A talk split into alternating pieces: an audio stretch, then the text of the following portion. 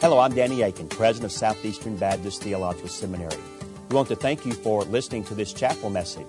Our mission at Southeastern is to seek to glorify the Lord Jesus Christ by equipping students to serve the church and fulfill the Great Commission.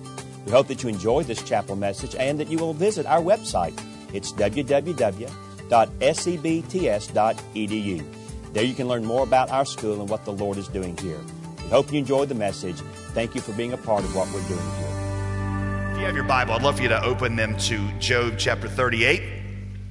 Job chapter 38. If you will indulge me, I would like to address a theme that is from a new book that I have that just came out a few weeks ago called Not God Enough. I will tell you that I always feel sheepish whenever I do some kind of something that connects to a book I've written, because I've always thought that using a preaching platform to promote a book is a really tacky thing to do. And I'm pretty sure somewhere in the Bible it says that whenever you self-promote, an angel loses his wings and a puppy dies in heaven. So I hesitate to do this. I will tell you that Veronica and I have dedicated all the proceeds that come from this book to feed hungry children. Their names are Karis, Ali, Raya, and Adin. They live in my house, so you can feel good about it if you had a problem. But anyway, let's just say it's what is really on my heart right now. It's what I've been taking our own church through recently, so it's pretty fresh on my mind. And I thought if you would indulge me, I'd love to be able to share just some of the, I guess one of the biggest ideas from it. The book is called Not God Enough, Why Your Small God Leads to Big Problems. And the basic idea is that almost all of our spiritual problems ultimately go back to a view of God that is too small. And what I mean by spiritual problems, I mean problems like doubt, apathy, unhappiness, insecurity, even jealousy. The irony is that as Americans, and you and I, we are believers, but we are also out of the culture of the United States, and so this is true of us too. As Americans, we prefer a God who is small. We like to think of God as basically a slightly bigger, slightly smarter version of us, because that kind of God feels safe to us. He doesn't embarrass us. He doesn't confuse us. He doesn't contradict us or make us mad. We can explain him, and we're able to, account for the mysteries that we see that are related to him. But this is simply not the God that we encounter in the Bible. The God of the Bible is the opposite of small and manageable. He is big.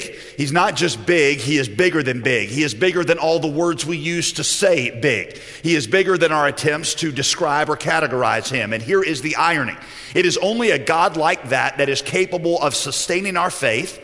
It is only a God of that kind of size that is capable of encompassing the mysteries of our existence or igniting our passions for him. Solomon calls this recognition of the size of God the fear of God, and says that the fear of God is the beginning of faith. The fear of the Lord, he says, is the beginning of knowledge. And what that verse means is that without a trembling awe before the majesty of God, we're never going to be able to have any real knowledge of God, regardless of how many doctrines that we know. You see, this is the step that for many years I tried to skip in my faith, even in seminary. Now, this is not a really popular confession to make as a pastor, but throughout my life, I have struggled with belief, because there were a lot of hard questions that I just didn't really feel like I had great answers for. I knew the seminary answer, and I'm not dissing on that. I knew how to give, the Wayne Grudem answer to that particular question. But I just didn't feel in my heart like I didn't feel like it was a great answer. Questions like, why is there so much suffering in the world? I understand that God can use a lot of bad things that happen for his good purposes. I get that. But what possible good could God have been bringing through the Holocaust? Or how does the concept of hell align with a view of a loving God? I mean, again, I know how to explain it, but how does it really, if I were God, would I have created a hell that my enemies would suffer in forever and ever and ever? Or how about this one? If Christianity is true, why do so few people, relatively speaking, why do so few people in the world believe it? And why isn't God doing more about it to get people saved? He's God, right? He can do whatever he wants. Why not just send out an angel to preach the gospel? You say, well, that's against the rules. Whose rules? Why couldn't God do that? Why couldn't God do a whole bunch of Apostle Paul kind of things where he just knocks people off their horses or out of their cars and reveals himself to them? If God can do whatever he wants, why didn't he get more involved? A couple summers ago, my family and I worked for a week with a group of Syrian refugees over in Turkey, and my 8-year-old daughter asked me, after one of the days that we'd spent all day with this group of refugees, she said, Dad, if God loves these people so much, why didn't he fix all of this? So I said to her, I was like, well, he is, sweetheart. You know, he's just using us to do it. Standard pastor answer, right? I mean, that's Pastor 101. Not satisfied, my 8-year-old daughter pressed back. She's like, but Dad, why doesn't God do something about it himself? And that's a fair question. Why not send that army of angels that we've heard so much about, and why not just make the war in Syria go away? You see, my guess is that maybe you've had some of these same questions, maybe others. Maybe you've wondered why God, maybe it's as simple as why God hadn't let your particular ministry take off, and you see a friend next to you that is half as smart and half as worthy as you are, but theirs is taken off, and you're kind of still, putzing around just trying to get B's and C's in seminary and taking care of 8 kids at a rural church. Even after coming to a place where I believed, where I was solid in my belief, and by the way, that happened because I became convinced that there really was no other explanation for the life, death, and resurrection of Jesus Christ than the fact that, he really was who he says he was. Even after that, though, with these questions, I still had trouble loving God and feeling close to him. How do you feel close to a being that so bewilders you and confuses you? I wanted to love God.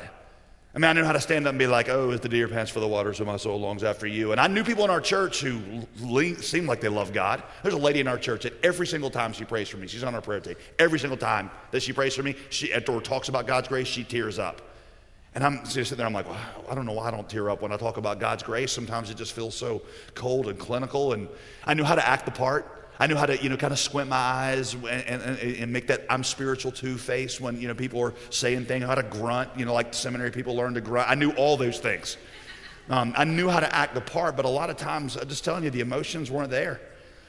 You see, I've come to see that one of my primary problems in all of this, and all of it, was a conception of God that was too small. It was actually comforting to me that as I read the Bible, I was relieved to see that lots of people in the Bible seem to have the exact same struggle that I did. It's amazing when you just take a step back and consider, and I promise you I'm getting to the book of Job here in a second, but it's amazing when you step back and consider how many of the greatest saints in the Bible doubted, and doubted severely. Like Job, that we're going to look at here briefly today. Job, God calls him the most righteous person on earth at the time. And he's basically got a book where for 38 chapters, he yells at God and says, I don't understand. Or how about King David, the man after God's own heart, who repeatedly complains in the Psalms. You read some of these Psalms and you get to the end of them, like Psalm 89, where David says, God, where are you? You've abandoned me. Darkness is my only friend. I've got nobody else. You're totally absent and silent. I'm confused. The end. I can't remember the last time we sang that psalm in our church, at least. It's just David, John the Baptist, whom Jesus called the greatest preacher ever to live. John the Baptist goes through a time after he baptizes Jesus where he sends Jesus a messenger and says, are you actually the Messiah? Because I'm kind of rethinking now, because all this stuff that you're not doing that I thought you were going to do. Maybe my favorite scene in the entire New Testament, Matthew 28:17. You might know this. Jesus is resurrected from the dead. He spent 40 days with his disciples discussing theology and telling them about the Great Commission and eating and drinking with them and visit. 40 days. Then he gets them on the mountain. Acts 28:16 says he begins to ascend, right? Matthew 28:17, as he's ascending back up to heaven, some worshiped, but others doubted. I'm like, guys, he's floating in the air. Literally, like, he's in the air. And they're like, I don't know. I'm not sure. I saw the David Blaine special. I'm not sure that that means what it... How would they doubt in a moment like that? Well, the answer is because what Jesus had not done was still so confusing to them that it made them still question in their heart, is he actually the Messiah? How could the Messiah leave the earth in the condition that he's leaving it in, right?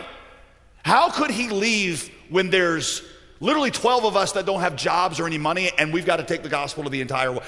Rome is still in charge. The Sanhedrin hadn't even been knocked off. How would he leave at a moment like this? You see, when I look at that, I'm like, well, maybe there's hope for me.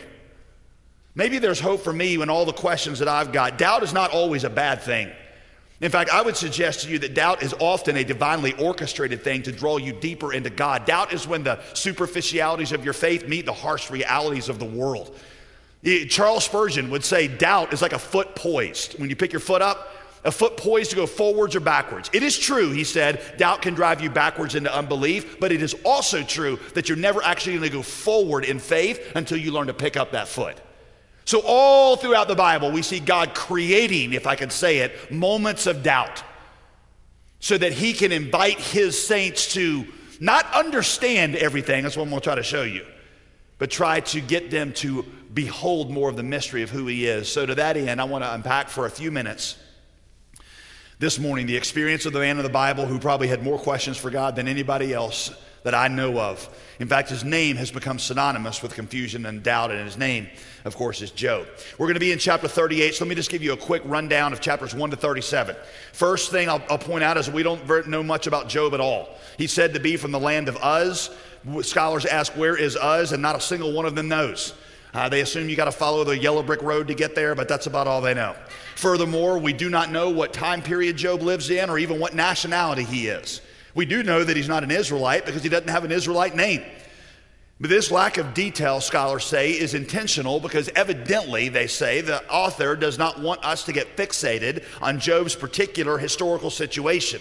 The author wants us instead to focus on the questions, the universal questions that are raised by Job's suffering, questions that all of us at some point ask. All we're told in Job 1:1 is that Job is a blameless, upright man, which is just a Hebrew way of saying a really swell guy. It means that he helped little old ladies across the street, he ate all his vegetables, he turned in his library books on time, he read every single word of the terms and conditions on his iPhone update when it came through. He's just a stellar fella. But then right after this brief introduction, just 2 verses long, we get whisked off to heaven in verse 3 where God is apparently holding a staff meeting. And among God's staff is a particularly feisty fella called the Satan. In Hebrew, it means literally the accuser or the prosecutor. And the Satan in this staff meeting raises a critical challenge.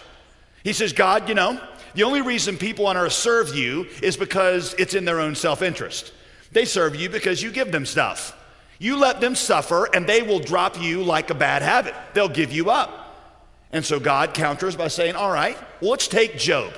You take everything in Job's life from him that Job loves, and you will see that Job values me for me. And for the next 2 chapters, that's exactly what happens. Satan begins systematically to take everything from Job. Interestingly, by the way, it's been pointed out, Satan doesn't touch Job's wife.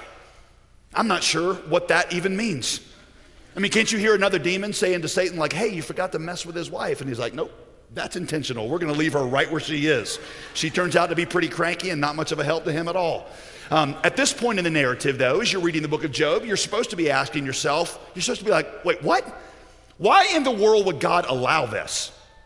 And then we would expect for the rest of the book to provide answers to this question, but quite frankly, that's not what we get. Chapter 3, enter Job's friends, Eliphaz the Temanite, Zophar the Naamathite, and the shortest man in the Bible, Bildad the Shuhite.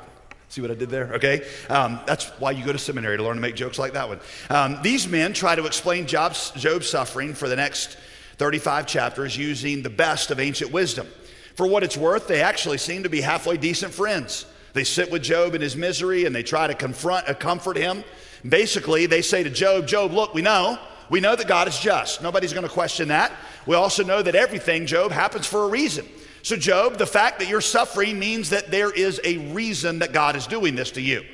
But Job pushes back on them. He's like, well, that's just not true. I'm not saying that I'm perfect. I understand that. But I'm innocent of anything that would warrant this kind of suffering. But his friends hold the line. They're like, look, Job, there's got to be something. Again, Job, we know, right? We know the 2 premises of the syllogism are true. God is just and everything happens for a reason. So Job, you got to think hard. What is the reason? And this kind of back and forth banter goes on for 37 chapters. Finally, Job, exasperated, says, listen, guys, you're wrong. And the more you talk, the worse I feel. And you guys are not helping at all. It reminds me of the story of the man who gets pulled over by the police officer and his wife's sitting next to him. And the policeman comes up and says, sir, do you have any idea how fast you were going? He says, no, officer. I think the thing's broken. And his wife leaves up and says, yes, he did. He knows exactly how fast he was going. He commented on it right before you pulled him over. Officer said, well, do you know that your tail light is out? He says, oh, I had no idea. She leans up and says, yes, he did. He's been talking about that for months. He knows exactly that. Officer said, I noticed your seatbelt is off. And he said, I'm sorry. I just took it off right when you were walking up. And she leans up and says, no, he didn't. He never wears his seatbelt when he drives. So this guy looks at his wife, exasperated. He's like, woman, would you shut up? And the officer says, ma'am, does he always talk to you this way? And he says, only when he's, she says, only when he's drunk.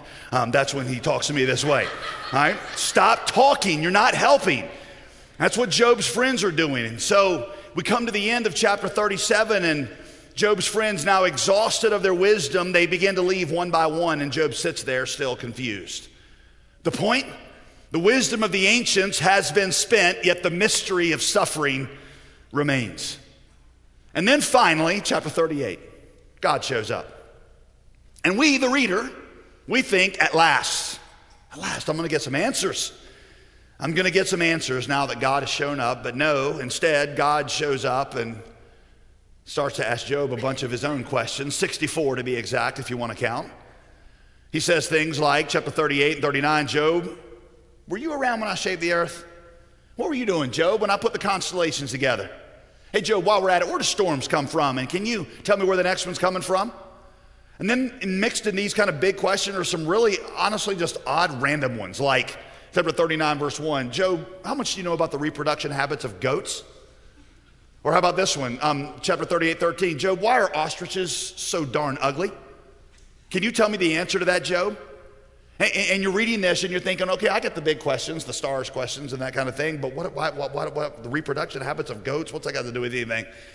The point of all these questions is simply to show perspective. God is saying to Job, Job, if you can't even fathom all the mysteries behind natural things, are you really in a place to understand eternal things? You see, the assumption that Job and all of his friends have been working off of is that they actually know enough about the world to analyze and understand God's ways. And Job even thinks if God would just take a minute and explain this to me, then I might understand. But God says, actually, Job, your perspective on the world is quite puny. Mine is huge. You don't even understand simple things like constellation creation or ostrich ugliness. And if you don't understand the mystery behind finite things like this, do you really feel like you're in a place to hold court on me? You see, to understand infinite justice, you've got to have infinite perspective. And so, chapter 40, God says, while we're at it, Job, would you really like to run the world for a day? Would you really like to punish every little act of injustice in every instance? Do you know, Job, how many different things are happening in the world at one time? How many different things are interconnected? Reminds me of that scene from Bruce Almighty where God lets that shining star of theological brilliance in our culture, Jim Carrey, play God for a day. And all these prayers are coming in, and, basically he gives up because there's no way to keep up with everything that's happening. And how do you answer this prayer when this prayer contradicts with this prayer over here, and you answer this and this changes over there? At the end of chapter 40, God basically says, this is quite a bit more complicated than you thought, isn't it, little man, little Job? Then the book ends. Just put a period right there. We're told that God ends up restoring everything to Job sevenfold, but we never really get satisfying answers to the question of why all this happened in the first place. Neither does Job. All we get are more questions. But I'll tell you that these questions make five crucial points about the size of God.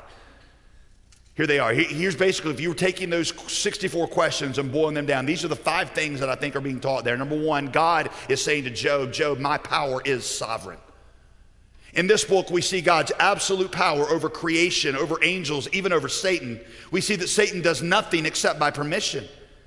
And the book of Job shows us that God employs that power for purposes in creation that go far beyond our purview, and sometimes for purposes that have nothing to do with us.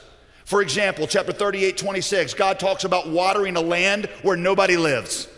He reminded me of, and this may be where C.S. Lewis got it, C.S. Lewis in Mere Christianity talks about explorers coming across a new continent that man has never discovered before, and on this continent they see species of flowers that are so beautiful that nobody's ever discovered before. And Lewis's question was, all these flowers existed for however many thousands or tens of thousands of years before man ever saw them. All this beauty, nobody saw it. Why would God waste all that beauty if no man was ever going to see it?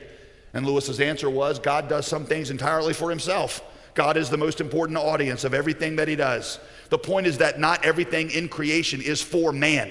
Sometimes God does things solely for himself. You see, the one thing we do know about Job's suffering was that its ultimate purpose was to bring glory to God. God was using Job's suffering to demonstrate his glory to Satan and all the angels, and that was even more important than things in Job's life working out the way they were supposed to. And I know some of us hear that and we say, well, that's a hard thing to live with. It's a hard thing to live with that God might be putting me through suffering for his glory, but I am promising you that is the key to the secret to a happy and fulfilled life. When you come to really grasp that you and all the world exist for God's glory, when you realize that, you start to find a joy and satisfaction you've never known because you were created to live for something that was much bigger than yourself, not your purposes working out, but God's glory being known on the earth. Number two, God says to Job, my perspective is infinite. The climax of God's argument comes in chapter 42:3, when God says to Job, who is this that dares question my judgment without knowledge? Job, if you don't even understand the mystery behind natural phenomenon like storms and stars, Job, are you really in a place to understand the purposes of the eternal God behind those things? There's a problem I know that you've heard about. It's called the problem of evil. When I was a PhD student here, we learned it was first stated in its form we have it today by a philosopher named Epicurus, although I think you can see it here in Job, which predates Epicurus, 5th century BC. Basically, the idea is this. If God is all-loving, then he would want to stop suffering. If God is all-powerful, then he could stop suffering. The fact that suffering exists means that God must not either be all-loving or all-powerful. Therefore, God could not exist. It's a very strong syllogism, and for years it's been what especially atheists bring forward as kind of the proof that God really couldn't exist because suffering, if God's loving, he'd stop it. If he's powerful, he could stop it. It exists, though. Well, what you see from Job is that that syllogism is missing a very crucial premise, and that premise is this. If God is all-loving and God is all-powerful, then it follows that God would be all-wise as well. And so the thing that you got to get your mind around, if you can, is that if God's wisdom is as high above my wisdom as God's power is high above my power, then wouldn't it make sense that there are a lot of things that God might be doing that I might not be able immediately to perceive? I think of it like this. If you'll do a thought experiment with me about just how much higher God's power is than yours, think about how much power it would have taken, just go with me here, to create just the known universe, right? I mean, if there's a God, how much power did it take to create just the universe that we know about? Astronomers estimate the number of stars right now that we know about in the universe is 3,000 billion trillion. Mathematicians say septillion. 24 zeros after the 3. Now, if you're like me, numbers like million, billion, and trillion, and septillion sound a lot like they're all the same. So let me just help you get your mind around. A million seconds ago. You know when a million seconds ago was? You remember what you were doing a million seconds ago? It was 11 days ago. Do you remember what you were doing 11 days ago? All right, how about a billion seconds ago? Do you remember what you were doing a billion seconds ago? All right, well, a million seconds ago was 11 days. A billion seconds ago was 31 years and 8 months ago. Some of you, of course, can't remember what you were doing then because there was no you to speak of. It was sometime in the mid-1980s. The compact disc player had just been released. Rambo was saving our world from certain destruction. The Jedi were returning for the very first time. All right, that's a billion seconds. How about a trillion seconds ago? How long do you think a trillion seconds ago was? 300 years? A couple centuries back? A trillion seconds ago was 29,672 BC. And the first Rocky movie had just come out, I think, if you want to date that that way, all right? Now, I want you to understand that there are 3,000 billion trillion stars, each of them, they say, putting out on average the same amount of energy every second as a trillion atom bombs, every second. Some of these stars are so big they defy description, like Eta Carinae in our own Milky Way galaxy, which they say is 5 million times brighter than our sun. And these stars occupy an expanse we simply cannot comprehend. The Hubble telescope is now sending back faint infrared images of galaxies we didn't even know about. They're 12 billion light years away from us, and there are likely more beyond that, they say. All of this created, all of it, simply by God saying, let there be light. Now, I want you just to compare that to your power. I can't lift my mattress over my head. My wife and I tried it last week, and I had to wear a back brace for like 5 days after that. I mean, literally, I can't lift my mattress over my head.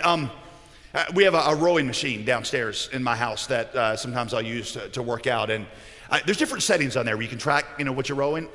Meters, I get that. Then there's like calories burned. That makes sense. There's a setting on there for watts. Why is the setting for watts on there? I think it's just there to humiliate me. So I flipped it over there one day, and I was like, how many watts can I do? So, I mean, I'm like getting it done.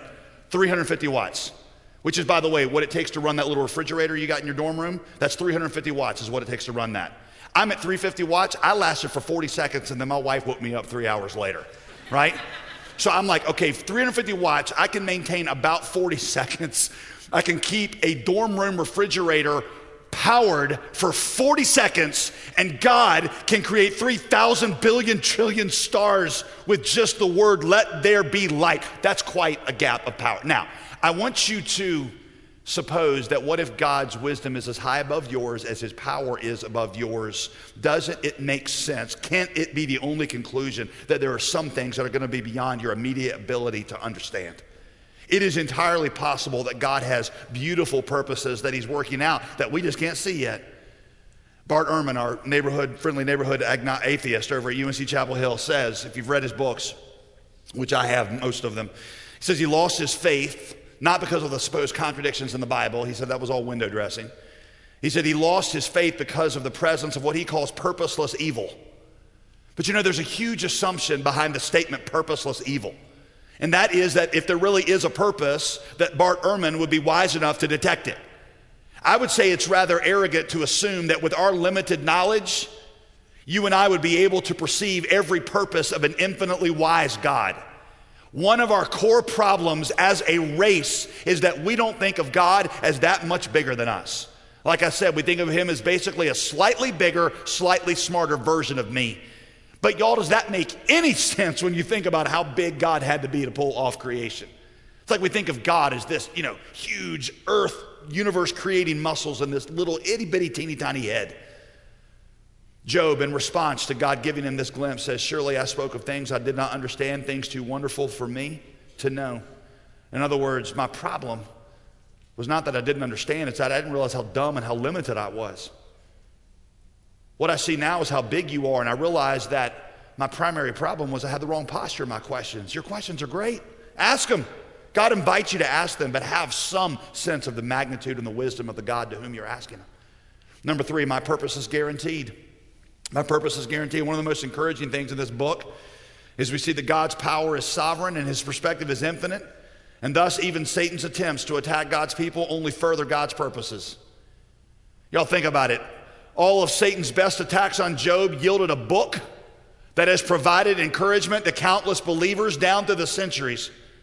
Do you really feel like that's what Satan had planned when he started this process? This book is a big old gotcha right in Satan's face.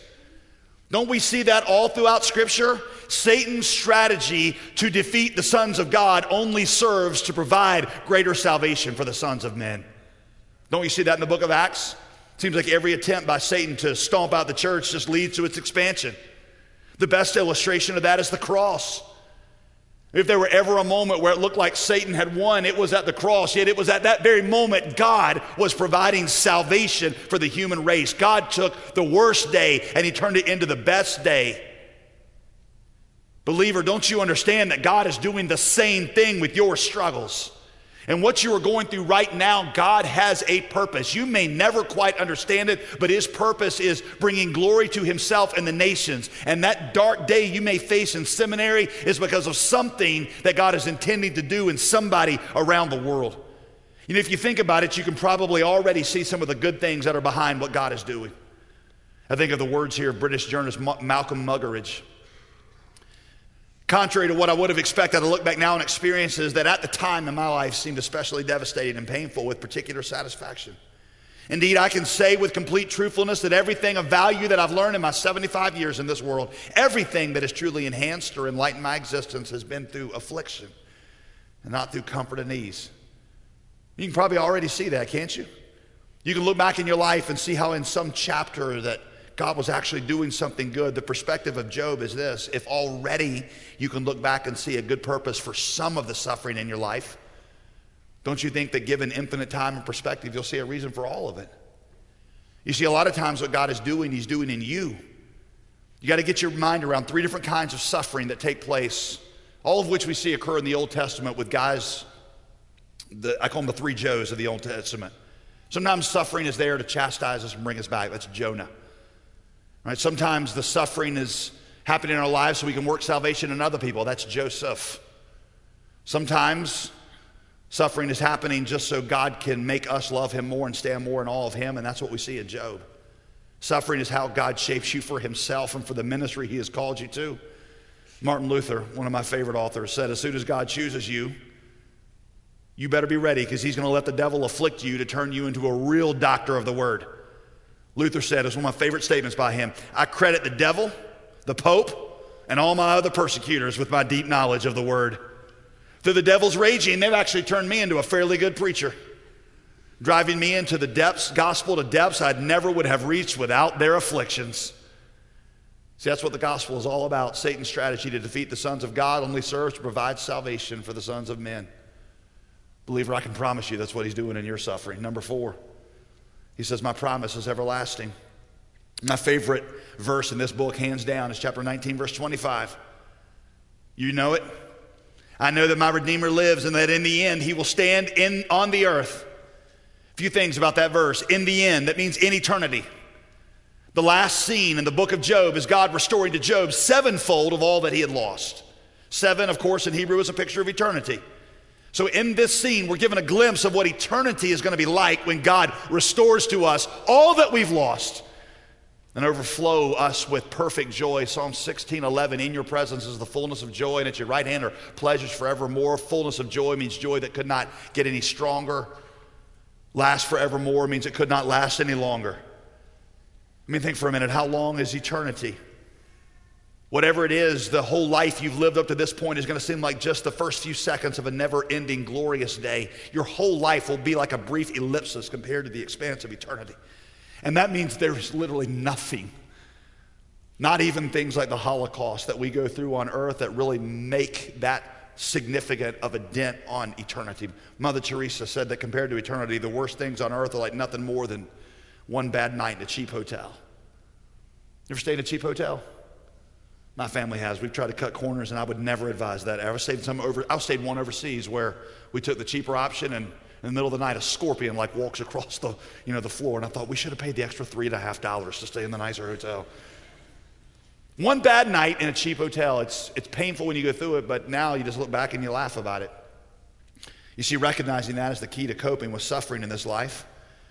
C.S. Lewis said, if you look at this world as a place to find happiness, you will always be miserable and confused, always.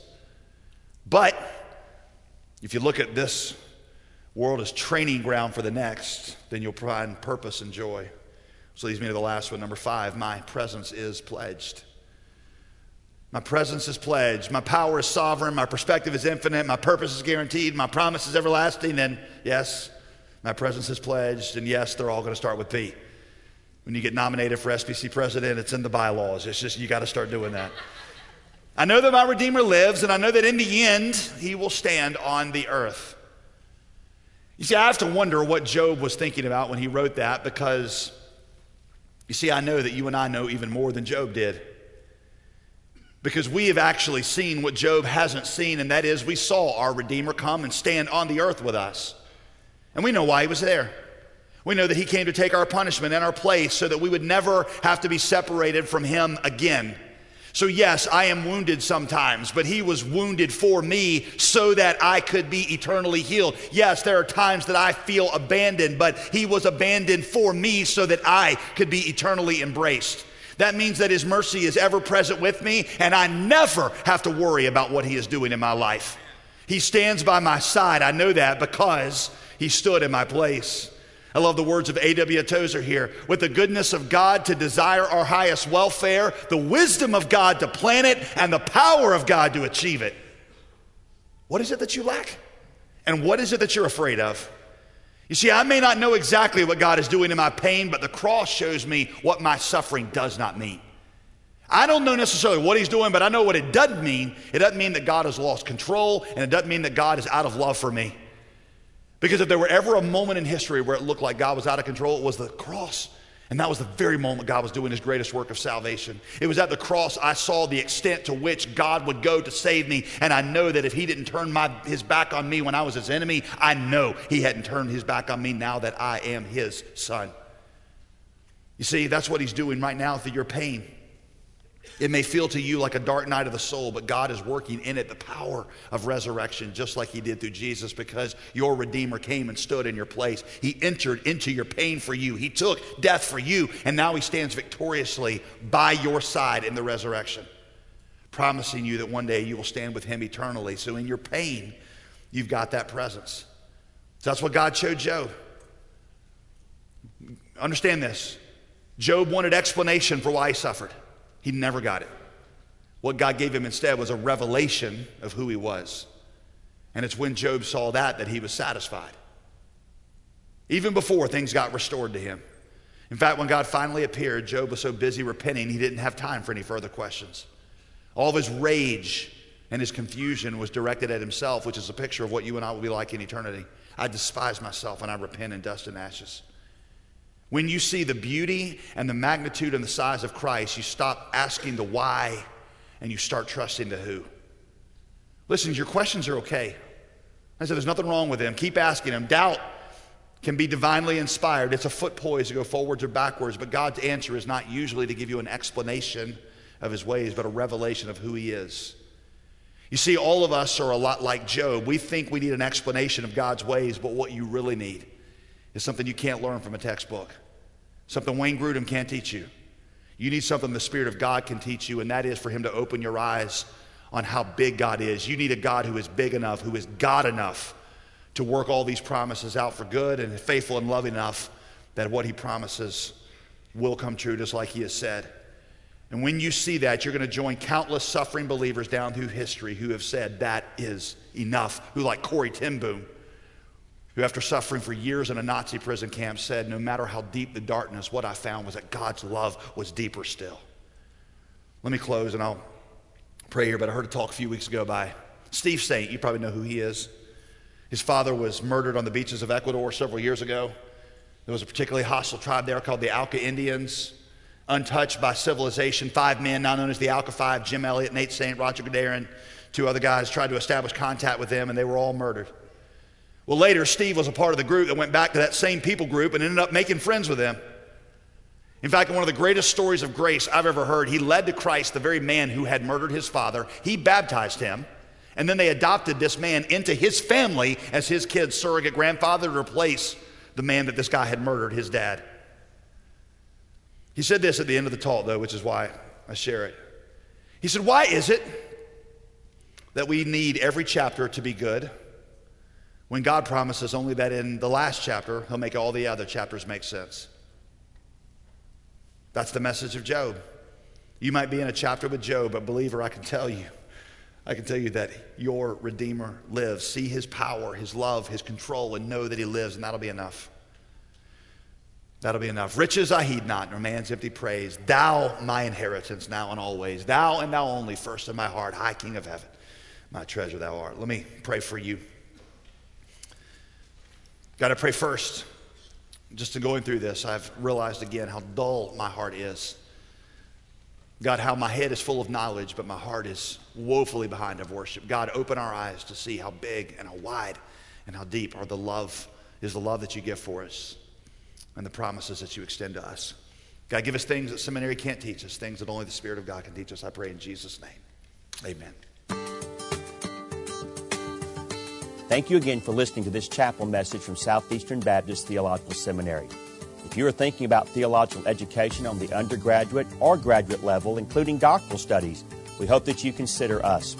If you also find these chapel messages encouraging and a blessing to your walk with Christ, we hope that you will consider financially supporting Southeastern. Our graduates are literally serving the kingdom across this globe, working to carry the gospel of Jesus Christ to a lost, dying world. Your gifts will help to train more, and they will serve as a worthwhile investment in God's kingdom. You can find more information about attending Southeastern or supporting us financially at www.sebts.edu. We covet your prayers and trust that God will bless every good work you do for His glory. Thank you for joining us in our chapel services.